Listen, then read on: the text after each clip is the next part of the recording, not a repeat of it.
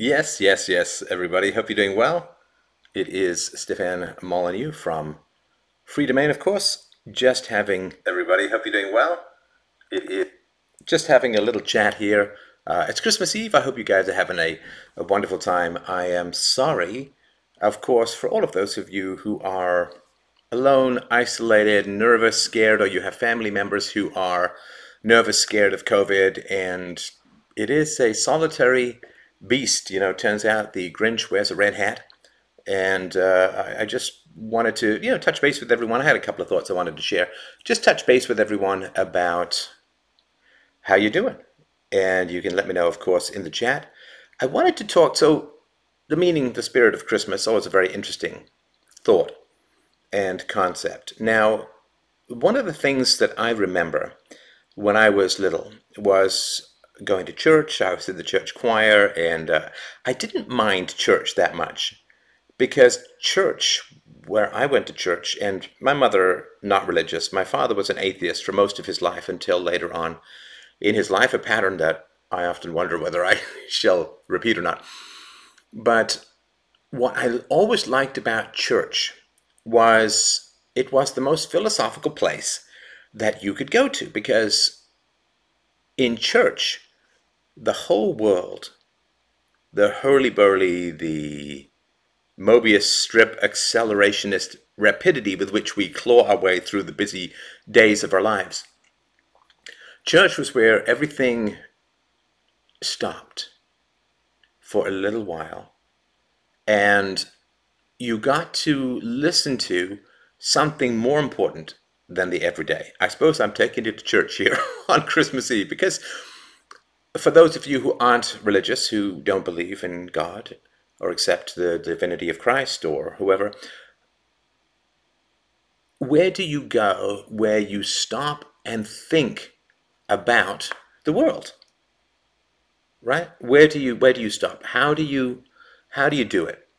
Where you put everything on hold? Because I mean, in a way, we kind of rush from screen to screen to screen. I mean, I say this looking at a camera, but I wanted to talk to you about this while you're watching this on a screen.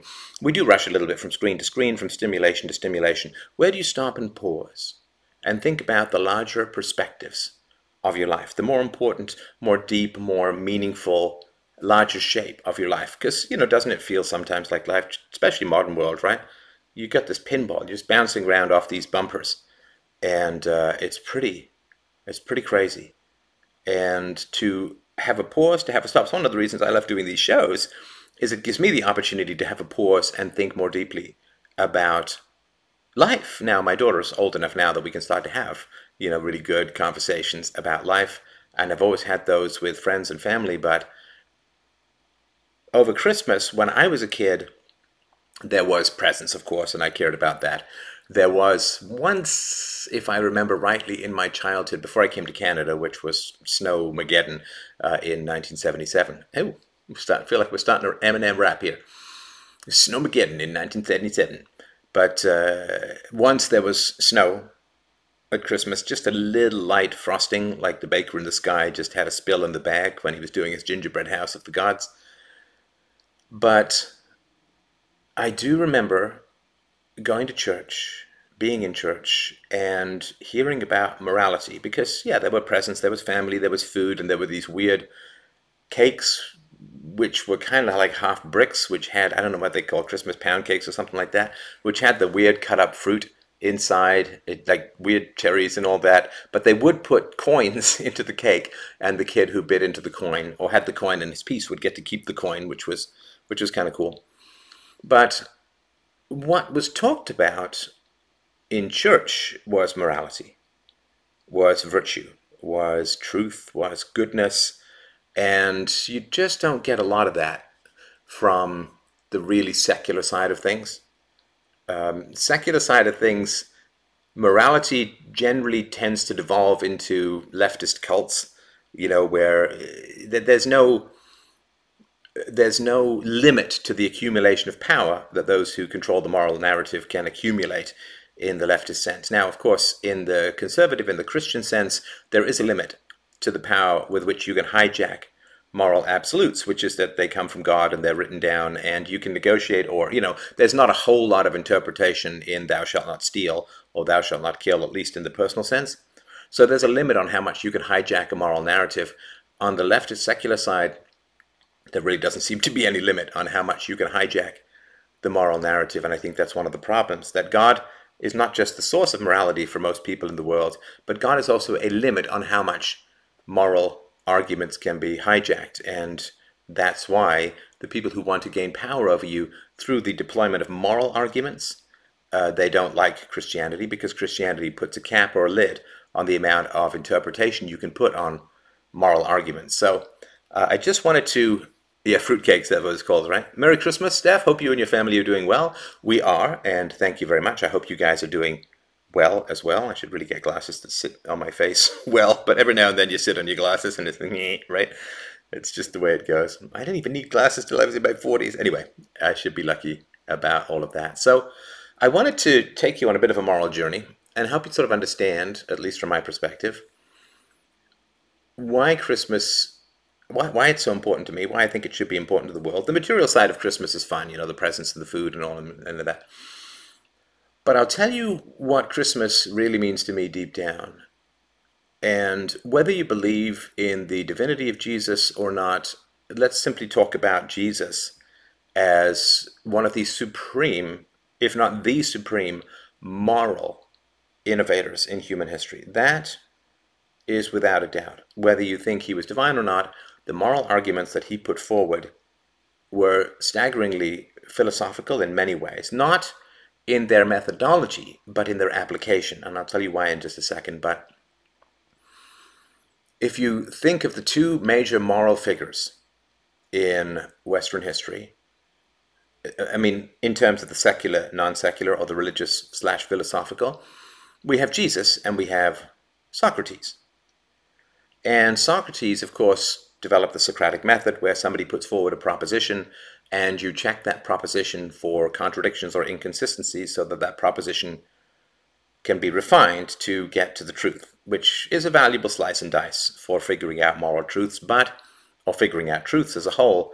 But Socrates, again, we don't know directly because he didn't write anything down. We only have interpretations through Plato, a couple of other writers, and to a much smaller degree Aristotle. But uh, Socrates, A, did not get to the non aggression principle, did not get to respect for property rights. Um, Plato, his morality was completely hideous, like absolutely repulsive and revolting to the point where the government takes over your reproduc- re- reproduction and throws you basically in a vat with your relatives so that your children could easily be produced through incest. And I mean, just a complete moral monster, totalitarian in a way that uh, Pol Pot could only dream about. And Aristotle, of course, defended slavery, and neither of them, of course, took on the state. In fact, and this is an argument I made many years ago in the show, one of the last curses that Socrates gave to humanity was to obey the state, right? So one of the reasons why we know about Socrates, particularly his last days, is it's not just through Plato, who was a wonderful writer, one of the great shames of history is that Aristotle's writings were destroyed, and Aristotle was considered to be a writer on par with uh, Plato, but we don't have Aristotle's writings. We have his student notes. We have so this is why it's easier to get into Plato. But what Plato puts forward in the trial and death of Socrates is that Socrates, when he was offered the chance to escape from the unjust punishment of death, that was put on him by the Athenian court under the drive of Meletus. Socrates was supposed to have said something like, uh, No, I'm not going to run. I accepted the protection of the laws when I was part of the city. If those laws have turned against me, I'm not going to repudiate my father, my, my previous allegiance to the city, to Athens, in order to escape the laws. If I took the protection of the laws, if the laws happen to have turned against me, I'm not going to turn against those laws and dishonor my former allegiance by fleeing from injustice. Now, Plato and Aristotle didn't take the same approach when Aristotle was in danger of getting arrested. He fled Athens, saying he was not going to allow philosophy to be sinned against twice by the mob. So, whether or not Socrates said that at the end, we don't know for sure. But what we do know is that um, Plato gave one of the great arguments for obedience to the state, even in the cause of injustice, that has been central to Western philosophy and Western history. And I believe, in general, that he was so angry at the people who voted to kill him that he gave as his farewell curse obedience to the state. And uh, that obedience to the state has been the cause of an immense amount of suffering. You always have to beware the vengeance of women and philosophers. And the vengeance of women can only take you so far. The vengeance of philosophers uh, can go uh, over thousands of years. Uh, so Socrates' commandment to obey the state no matter what uh, has caused the deaths of hundreds of millions of people, without a doubt, over the years. And that's what happens when the mob kills a philosopher unjustly or curses a philosopher unjustly. The philosopher will get his revenge, uh, if, unless he has a great degree of self knowledge. And the revenge of Socrates to the unjust murder of him by the mob was to praise obedience to the state, which has killed hundreds of millions of people throughout the course of human history. I don't want to repeat that mistake, obviously, even though I am a man far more sinned against than sinning, and the lies of the mob and or the lies believed by the mob put forward by sophists about me are considerable and dangerous. But I do want to talk a little bit about this sort of moral innovation. I won't go into the depths of it. The depths of it basically for Jesus was that he took in group preference, which was a morality of cultural, racial, and genetic proximity, right? The closer you are racially, the closer you are genetically, the closer you are from a tribal standpoint, the more you will have those in group preferences. And you, he took that in group preference and made the morals no longer what is good for my tribe, what is good for my genetic proximate companions, and he made it into what is good absolute and universally, which was the extraordinary power of Christianity, fairly unique in the entire history of uh, the world. And I just wanted to uh, mention that um, the universality of Christianity did give rise to many, many foundational elements of Western culture the end of slavery, inclusion of the rights of minorities, uh, and inclusion of the rights of women, this universality. That like, originally the commandment was Jewish, right? Jewish commandment was thou shalt not kill Jews, and Jesus took it from thou shalt not kill Jews to thou shalt not kill in a universal standpoint, which took it from tribalism to universalism, which is as close as theology is ever going to get to true philosophy. And universalism is the foundation of ethics. That's why my free book on ethics, Universally Preferable Behavior, is available at freedomain.com forward slash books. Get it for free. It's, it's a good Christmas read. You can also get a shorter version of it at essentialphilosophy.com, another free book that you can have a look at uh, that will give you an introduction and a proof for secular ethics, philosophical ethics outside of the enforcement of the state and outside of the commandments of religion, a truly philosophical proof of ethics, the first in history, to my knowledge, that really succeeds and bans rape, theft, assault, and murder, respects property rights, and justifies self defense. All of the goodies that you would expect from a rational system of ethics. So if we look at Jesus as a bridge between primitive in group tribalism and the universal morality of philosophy, in that he used his perhaps God given charisma and talents in order to take philosophy, uh, to take morality out of in group preference and universalize it, then we can see, of course, why he was so attacked and so punished, right? And obviously, this is personal to me since I am attacked and punished on a regular basis. And the question is why? Just making arguments, just putting forward reason and evidence. Why would there be such hostility? Well, I'll tell you why. And, you know, you may be experiencing this over the holidays with family if you bring up reason and evidence. So, you know, probably is an important thing for you to know as well. But just before I dip into that, let me do a little wee bit of housekeeping. Uh, a wee bit of housekeeping. And let's see if we can't get. Uh, can we have these things out? Let's see. Uh, it's a different page. It's a whole new page. All right, let's see here and uh, we'll get to this in a sec. Sorry, this is for the people in the future. Um, sorry about this. A um, little bit of a dip into the housekeeping side of things, but uh, I did want to hand out some. Why is that page different? Why? Why? Why? Why is this page so different? Let's see. Okay, I won't bother about it too much if we can't find it. I just won't. Okay, let's not worry about it right now. We'll get it later. So, um, why? Now, morality, that the morality that people believe is the differentiation between self-love and self-hatred. So self-love, I've defined love, and I stick by this definition. Love is our involuntary response to virtue if we're virtuous. It's our involuntary response to virtue if we're virtuous. You can't will love any more than you can will health. Health is our involuntary response to good health habits if we're already healthy, right? Or if we're on our way there, right? You, you can't say, I identify as somebody thin if you're overweight. You have to change your behavior in order to lose the weight. And so, in a sense, our weight is our involuntary response to our eating and exercise habits. So, love is our involuntary response to virtue. Now, sophists will teach you that you should love or must love or should train yourself into loving. A philosopher will say, uh, love is not subject to your will. You can will virtue, you can will moral discernment, you can will judgment, but you cannot will love. Love is an involuntary response to virtue if you're virtuous. On the other hand, if you're evil, then hatred is your involuntary response to virtue. And if you are virtuous, then hatred may be, or fear, or caution at least, would be your involuntary response to, to evil. So uh, Jesus, uh, Socrates, uh, a lot of uh, uh, theolo- uh, scientists in the later Middle Ages, and so on, and you know myself to a much smaller degree, of course, attacked and vilified. Why? Well, because people wish to think well of themselves, and the way that they do that uh, is is one of two one of two ways. Either they struggle to achieve virtue against the wishes or preferences of the mob or what they do is they say that the mob is correct, and conformity with the mob is conformity with virtue.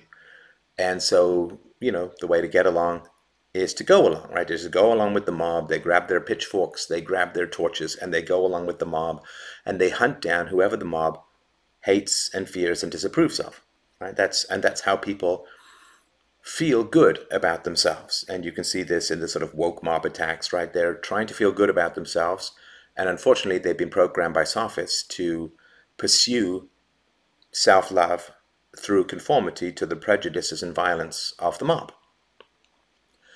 Now, if someone comes along and says, A, following the mob is usually a bad idea. If you're with the mob, you're almost certainly heading in the wrong direction. And you cannot you cannot surrender your moral conscience to others. Now, Christianity says this, of course, that you cannot surrender your moral conscience to others, that you are responsible for the pursuit of virtue in your relationship to God. And this is why a lot of people who fight against uh, power tend to come from a Christian background because their relationship to virtue is through God, not through conformity. And because they don't fear death as much as most secular people do, they're willing to take risks that most secular people really wouldn't. So those, and this is the vast majority of people, have said that what culture defines as virtue, what the mob defines as virtue, is in fact virtue. And if I obey the mob, then I am obeying virtue. And that's how they feel good about themselves. That's where they get that pompous, carroting, troll based self righteousness that gives them that dopamine thrill of being good people when they are, in fact, being, well, quite the opposite of good people. Now, when a moralist comes along and says conformity with the mob is a bad idea, and your moral conscience can't be surrendered to the judgment of others. And here's, by the way, what virtue actually is virtue is honesty, virtue is integrity, virtue is moral courage, and virtue is the defense of self ownership, property rights, and the non aggression principle, universalized. The non aggression principle, universalized. So not only do you get these vague Hallmark card abstractions of like, well, you should be honest and courageous, and you know that's the positive ad- adjective checklist. It's not an actual plan for action. It's like having a business plan saying we should open up new markets and succeed within them, sell products to happy customers, and make money. It's like, yeah, okay, that's all given, that's all taken for granted, right? It doesn't really give you uh, any insights about how to actually do these things. But when people try to get you to be morally courageous, and they give you specifics. Uh, You know, so that the standard is for the mob is to say, well, to be morally courageous is to fight racism. And we're going to use racism as a target paint on people we disagree with, and that's how you're going to attack them. And um, it's like Memento, like that movie that goes backwards in time where a guy thinks he's um, he ends up being controlled by someone else to be to be doing evil. Sorry, it's an old movie. I think we can survive a spoiler or two now, right? And so when a moralist comes along and says, here's morality, and if you're following the mob and you are simply attacking whoever the mob points at, you're more of a Terminator robot than a moral human being. And but because you are still a moral human being, you don't you're not in the amoral state of a robot that's been programmed. You're actually an evildoer. Now that's pretty rough. If you go to a group that has that claims as its quote morality in group tribal preferences and you say that's not morality, that's tribalism, and morality is universal, then you threaten the perceived virtue of that tribal group. And given that identity politics plus tribalism is all over the place now, if you say, well, truth and morality is universal, tribal preferences, surrendering yourself to the will of the mob and becoming an attack dog for bad people, is not just amoral, it's actively immoral. Then what happens is you are taking someone's self love and threatening them with self loathing. You are taking that which makes them feel good about themselves. I'm with the woke mob, I'm going to attack who they point at and feel like a virtuous person. You are taking that positive self regard that they're experiencing and you are switching it over to potential self hatred. Oof that's harsh. You know, it's one thing, you know, there's an old line from the original Tom Cruise vehicle, Risky Business, where the guy says, uh, in a recession, don't ever F with another man's income or livelihood. Okay, well, in human life, if you redefine morality to the point where those who feel virtuous now feel immoral, they go from self love to self hatred. And who are they going to blame for that? right? Who are they going to blame for a redefinition of virtue, or a correct definition of virtue, that turns them from good people into bad people, well, they are going to get mad at the person who redefines morality so that they don't feel good about themselves anymore. They now feel bad about themselves, and you've taken away their dopamine drug of conformity. Ooh, again, you know, this is it's a landmine and a half to go through this kind of situation, to go from a drug that makes people feel good, that they feel good about, right? So there's a drug that makes you feel good, I don't know, like cocaine or whatever.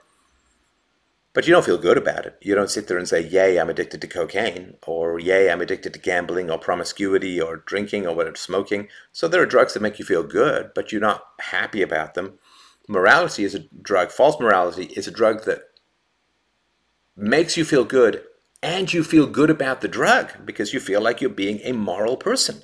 So you're not just redefining the person into self loathing, you're redefining morality, what they perceive as, as morality, into immorality. So it's a double whammy. If you take away a man's cocaine, he's a cocaine addict, you take away his cocaine, he's definitely un- unhappy and angry that you've taken away his cocaine, but at least he recognizes that it's good for him not to have cocaine at some level. This is like rehab does, right? You can't have the drug in rehab. But morality is a whole different animal because you're not just taking away a moral definition. You're not just taking away people's dopamine, you're taking away their entire relationship with morality. And that's pretty rough too. And here's the thing as well, right? It's a huge red pill to challenge people's conception that following the mob and being low rent, low IQ attack dogs on whoever the leaders of the mob point at, to be a lynch, to be in, in a, a digital lyncher, right? That's really tough too because there's almost no bigger red pill than if you're part of the attack mob and you suddenly wake up and you get red pilled about reality, truth, virtue, and all of that. Then what happens is if somebody, you know, in general popular culture is kind of hated like me, and then people say, oh, wow, you know, he's actually not that bad a guy. In fact, there's a lot of that I agree with him. He makes good arguments, and what they're saying about him isn't true. That's a really terrifying moment for people. That is a matrix busting moment for people because then they're going to say, well, wait a second. if somebody can be so unfairly maligned and hated, who's doing it, why are they doing it, and who's really in charge? Again, if people follow the mob, they can feel virtuous as long as they define the mob and its brutal attacks as virtue. But if morality shows not only that following the mob is immoral, not only that the mob is immoral, but those in charge of the mob are the most immoral, that is brutal for people. That is a step too far for most people. It throws them from feeling chest thumpingly successful, good, virtuous, woke, noble, fighting evil, fighting Nazis. Like it, it takes them from that to a catastrophic midnight of the soul depression and anxiety, where, as the Bible says, the scales have fallen from their eyes.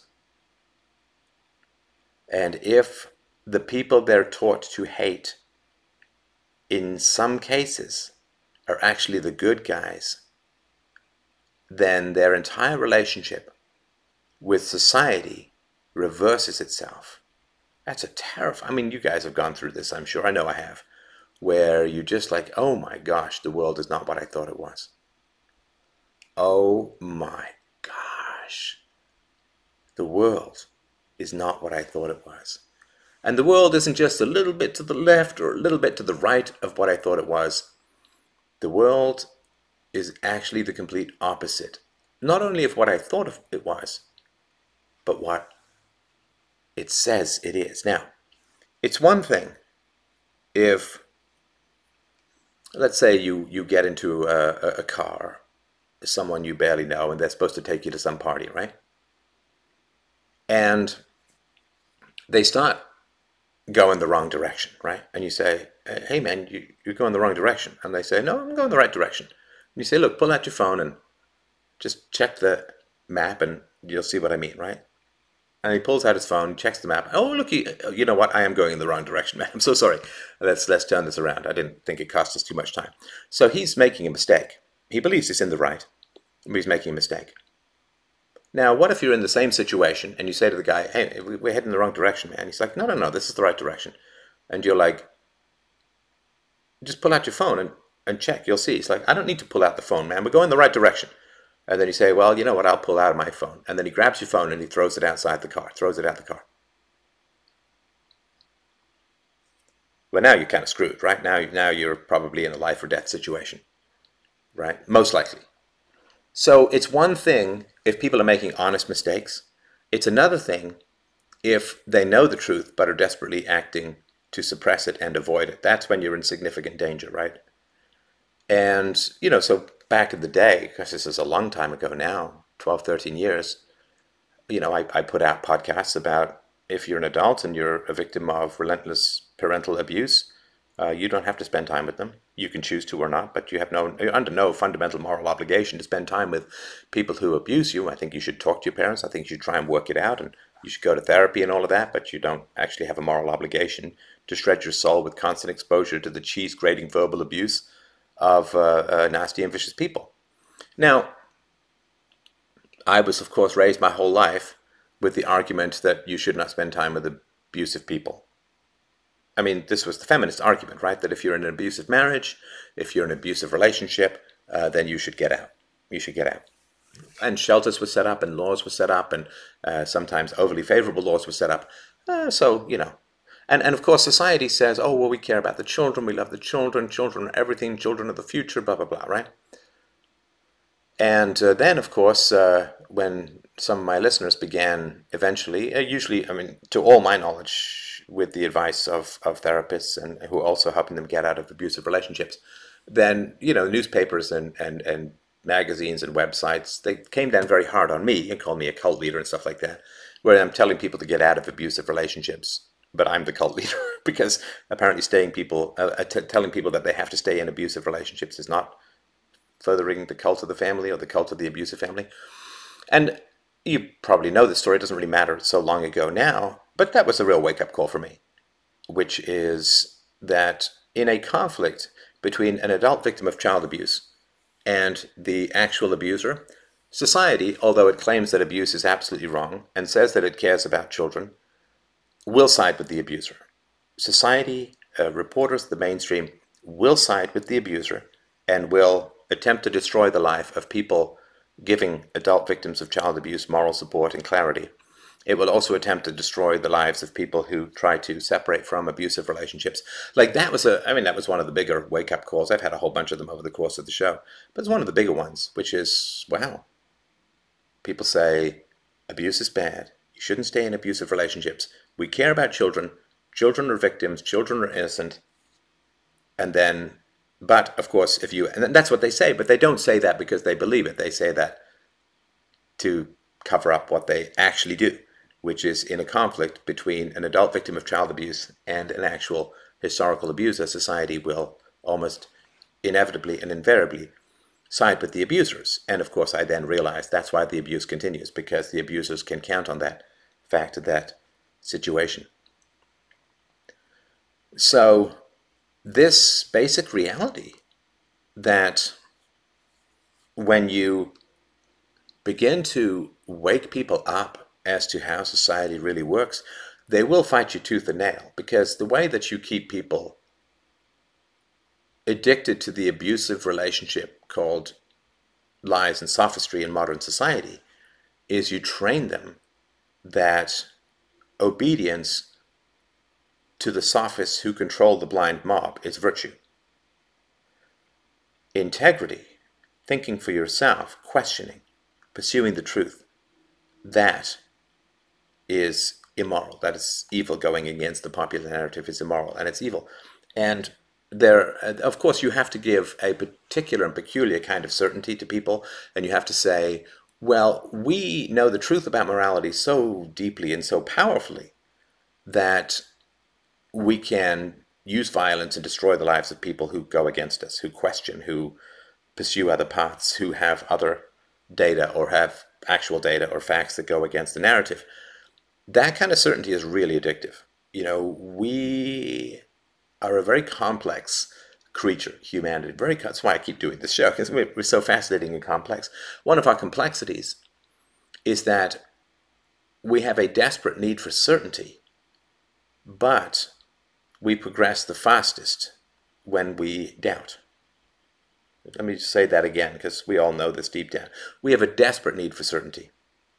But we progress morally, materially, economically, spiritually, civilizationally. We have a desperate need for certainty, but we progress the most when we doubt. I mean, to take a silly example, right? It's not silly now, but it wasn't silly back in the day you couldn't circumnavigate the globe. You couldn't sail across the globe if you thought it was fat, cause, eh, flat, because you'd always end up in the wrong place. So we have a desperate desire for certainty about where we are in the cosmos, what the shape of the earth is, particularly when we're religious. But when we doubt our perception of the world, that's when we make the most progress as a species. So we are desperate for certainty, but we progress the most when we doubt. And everything should be doubted. This is an old Ben Franklin quote, I think. You know, call before the tribunal of reason every opinion, every fact, every piece of data that you possess, and submit it to reason and evidence, of course. Science, when it was certain about the nature of the universe, didn't progress. When scientists began to doubt the earth centered cosmology of the universe, well, we began to progress, right? And that kind of doubt you see, every every piece of political power that rests upon us, that has its feet upon our throat, rests upon a particular moral certainty that is almost always false. Almost always false. That rests on a particular cosmology or scientific view that, again, is often almost always completely false. So when you start asking questions, when you start doubting the morality of the mob and the sophists who control it, then you are threatening people's certainty. And their certainty has become their identity. Their certainty has become their identity because once you get people to do evil in the name of good, you own them from a language standpoint. Because if you've gotten people to do evil in the name of good, to attack people who are asking questions, to um, to um, repeat falsehoods that are destructive to the stability of their society. When you get people to do evil in the name of good, you own them because their identity has become wound up with their sense of their own virtue. And if that sense of their own virtue is challenged, then I hate this use the word everything is an existential crisis, and existential is one of these words that just gets used uh, like a, a two dollar shine on a a ten dollar shine on a two dollar pair of shoes. But in this case, their identity is fundamentally it takes a blow at the base, and that's really terrifying for people. It feels like a form of uh, zombification or soul murder. It feels like they people feel like you are reaching in and disassembling who they are as human beings. They have no idea what they are on the other side of that. The other thing too is that when you form your moral identity based upon the lies of sophists and joining in the evil actions of the mob, then your relationships are very powerful. And because we are, and the sophists know this, right? Because we are tribal animals. We're dogs, not cats. We need a tribe. We need community. They what they do is they say, we're going to join you and your tribe together in the pursuit of virtue. Right? We're going to join you and your tribe together in the pursuit of virtue. Now, it is in fact a mob that's in pursuit of injustice and immorality. But what happens is, if you say, my friends like me, my family loves me, then if the you includes questions, includes challenges to social orthodoxies. If the you is restless and curious, as I am, right? I'm, I'm restless and curious. I always want to know more, and I'm always willing to doubt everything that I accept and believe. So if, now make it personal to me, if I say my friends and my family love me, then they should also love me, not despite, but in part because I am curious, restless, and I question things, right? So that's really interesting. So if you say, I'm loved because of who I am, then that love should not be withdrawn when you are acting honestly and authentically. I mean, if you start to fake everything and you start to, you know, bullshit everyone and lie about everything, okay, then people are going to start over time to withdraw that because you're lying, right? But if you're authentically yourself and have authentic questions and authentic curiosity, then if you believe that you're loved for who you are, then you should not at all be afraid to begin to express doubts about orthodoxies, to question, to bring alternate data and facts and truths to social gatherings, to family gatherings, because they love you, you see, for who you are. And if who you are is restless and questioning, they should love your questions just because they love you. But everyone knows deep down that's usually not at all what happens. What happens is people say, I love you, I care about you. And then if you start to bring up questions that are a challenge for them, they will um, reject, attack, and escalate against you. In other words, they don't love you for who you are in terms of being a restless and questioning person. They love you for the reinforcing of their sense of pompous virtue in genuine pursuit of evil. And that's really tough for people. It's not just your relationship with morality, it's not just your addiction to dopamine, it's not just your view of society and who runs it, it's all of your relationships are then called into question. I mean, that certainly happened to me. Like all of your relationships are then called into question. And what lasts? What what lasts? What survives that sky pillar of fire that occurs? I mean, how many people were at the Last Supper, right? How many people Jesus preached to tens of thousands of people. How many made it through to the Last Supper and one betrayed anyway? And the answer is not many. And that desert where you no longer get the dopamine addiction fix from tribal conformity to where you begin to take deep pleasure in the truth, I mean, that's a big ass desert, man. I don't know where you guys are in that situation. I keep thinking I've reached the final destination, and then nope, there's more desert to cross and more places to go. It doesn't end. It doesn't end. And it's not because I'm fighting against everything that is. I'm still in pursuit of knowledge and truth, but it doesn't end. And you have to kind of take your dopamine on the go. And what happens, of course, is that if you turn against tribal standards indoctrinated by sophists, then you find out that people only care about your service to their delusions. They don't actually care about you. Again, there's exceptions. It's kind of an exception to this, but people, you'll find out quite quickly how much people care about you for real and how much they only care about how well you serve their addiction, right? It's kind of like if you have a friend who's a, drug addict, right?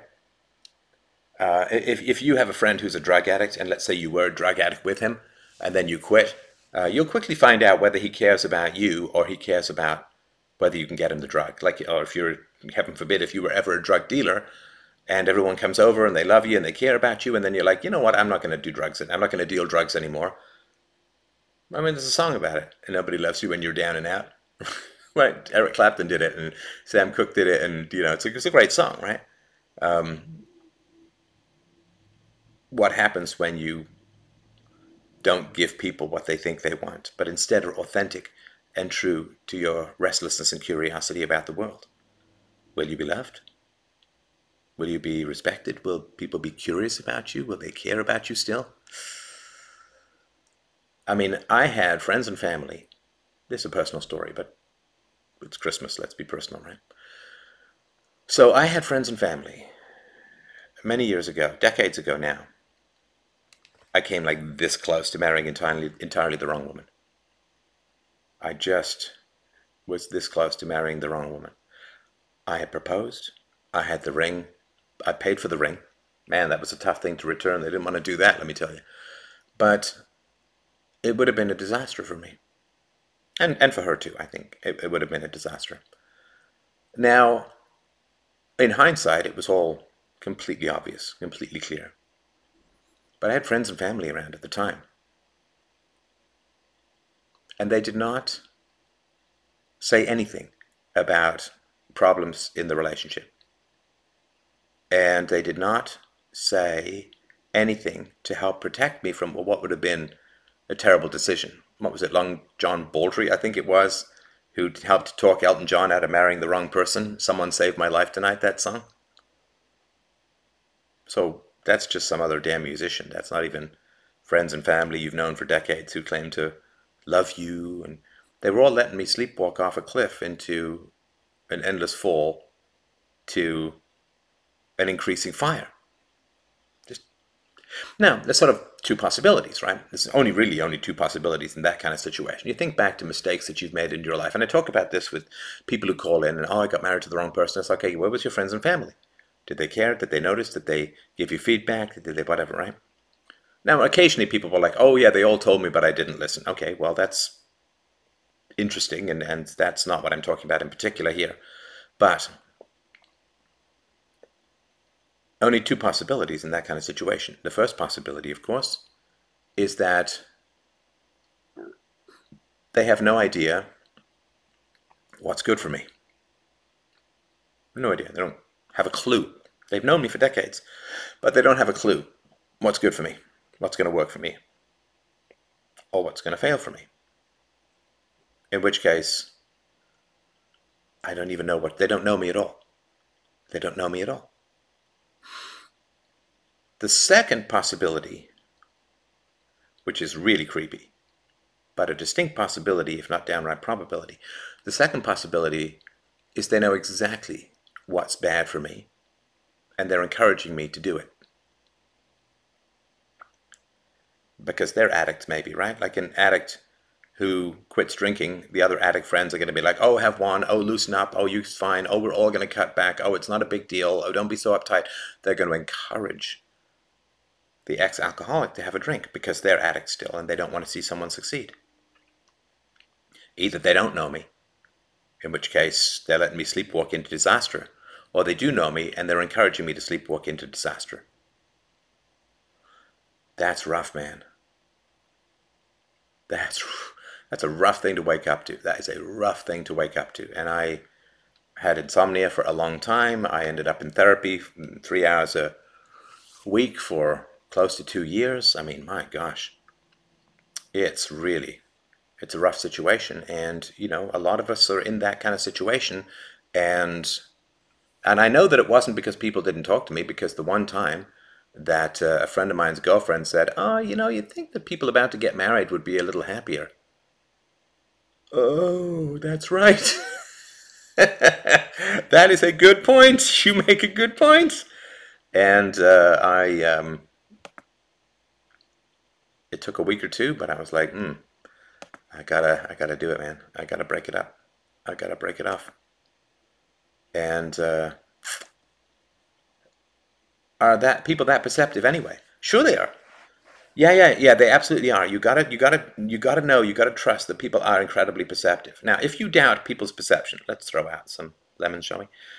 If you doubt people's perceptiveness, got 30 seconds, man.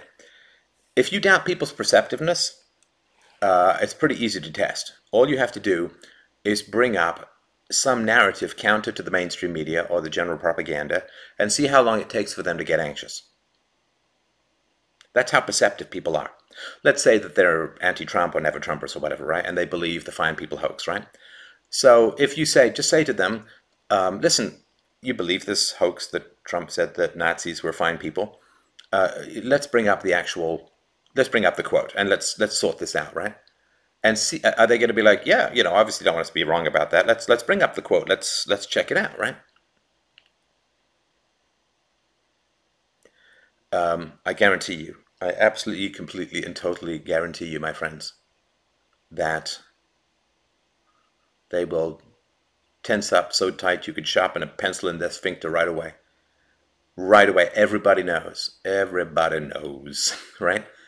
Everybody knows the truth. Deep down. Everybody knows. Just bring up something counter to the narrative. And they will get tense the moment you start speaking. That's how perceptive people are. That's how much they know. Everybody knows everything. It's just a matter of acceptance or denial. So, sharpen a pencil in your sphincter. Sometimes the um, the little analogy generator, actually most times it gets it pretty bang on. Sometimes it doesn't work. Uh, so listen, I just wanted to drop in and, and talk to you guys uh, about this a little bit because you may be facing some of these conflicts over uh, over Christmas, but I just wanted to come in and and sort of mention that. And uh, thank you, of course, for your interest and your support of uh, Freedomain. Uh, there's a freedomain.com forward slash donate link below if you want to help out. I appreciate that. But it's it's been a hell of a year, and you know we few, we happy few who've survived the uh, napalm exfoliant of deplatforming and opposition. we have a lot to be proud of. We have a lot to be grateful for and we have a lot to admire about what it is that we've done, what it is we've survived, and you're here, and we're continuing to have these great conversations, which we're laying down as messages to the future, even more so than conversations in the present, as I talked about in yesterday's live stream. So I love you guys so much. Thank you so much for allowing me and supporting me and continuing these conversations. Like, even if you never donate a penny, it's totally fine. Just show up and absorb everything that we talk about will spread over time, even if you don't mention a word, it just spreads. Uh, it's almost in a way through the ether. Uh, that that I know uh, from my own experiences and and just the way that everyone knows everything, no matter what. So I really do thank you guys. Uh, please don't forget there are two free books that I think it would be great for you to enjoy over uh, the uh, the Christmas break. One is a modern comedy about the software industry and um, the music industry. Uh, and you can get that at fdrurl.com forward slash TGOA for the God of Atheists. Uh, TGOA. So fdrurl.com forward slash TGOA. That's available uh, as um, an audiobook as well. And you can also get uh, really my magnum opus. It's a great, long, powerful novel. I'm still listening to it um, as I go to sleep. And uh, I finished the audiobook quite recently. It's long but great. And you can get that at uh, fdrurl.com forward slash almost. You can get a feed, you can put it into your podcatcher or your podcast catcher or whatever, and really just do me a solid. Just listen to the first half hour. I guarantee you'll be hooked. It's an amazing story that spans many continents and uh, over 20 years of history leading up to the Second World War. So I hope you will check that out. And uh, uh, Merry Christmas uh, to everyone. I hope you have a great time uh, next year will be very interesting. There'll be lots of positives coming out of next year. uh, people are going to wake up in a way that they haven't before, and seeing people recognize the limitations of political action has been a really beautiful thing to see. Although I get that it's terrifying to people who are then going to have to turn to their relationships to fix the world rather than imagining uh, somebody uh, with a, a, windswept hairdo is going to solve it all for them. So, lots of love from here, and I hope you guys are doing well and um, have a great, great break. Uh, I'll be off the air for probably a little bit, but uh, I will. Uh, I'll still be around. So have yourself a great afternoon. I'll talk to you soon. Bye.